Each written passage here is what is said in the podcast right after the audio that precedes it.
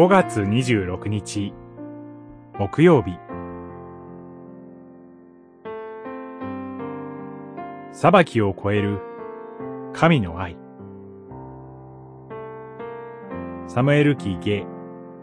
12章。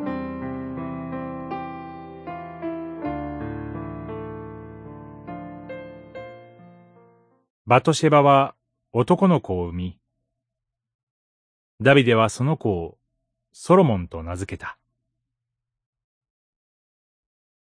主はその子を愛された。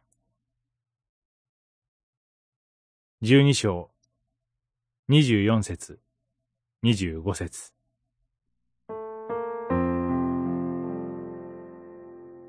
預言者ナタンによってダビデに自分の罪が示されます。ダビデの子が撃たれたのはダビデに対する裁きです。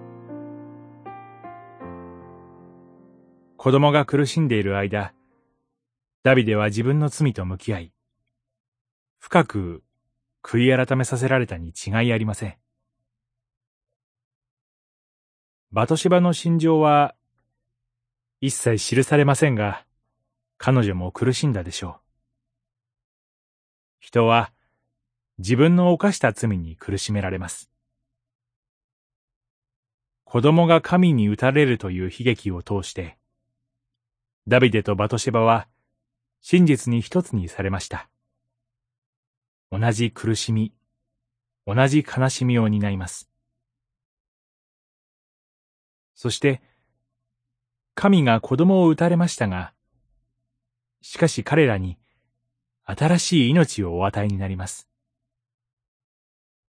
しかもその子が主に愛されていることが、ナタンを通して明らかにされます。罪を厳かに裁かれる神が、罪を取り除いてくださるのです。神の厳粛なお取り扱いを思います。神に対して犯した罪の報いを受けなければなりません。私たちが自分の罪深さを知るためには、裁きを受けなければなりません。そして、罪を深く悔いた後には、憐れみ深く神が許してくださいます。しかし、私の悔い改めを罪の許しの源泉と考えることはできません。神の許しの源は、キリストにあります。神が私の罪のためにキリストを打たれたのです。祈り。父なる御神。あなたの愛の深さ、厳しさを教えてください。キリストの救いを与えてください。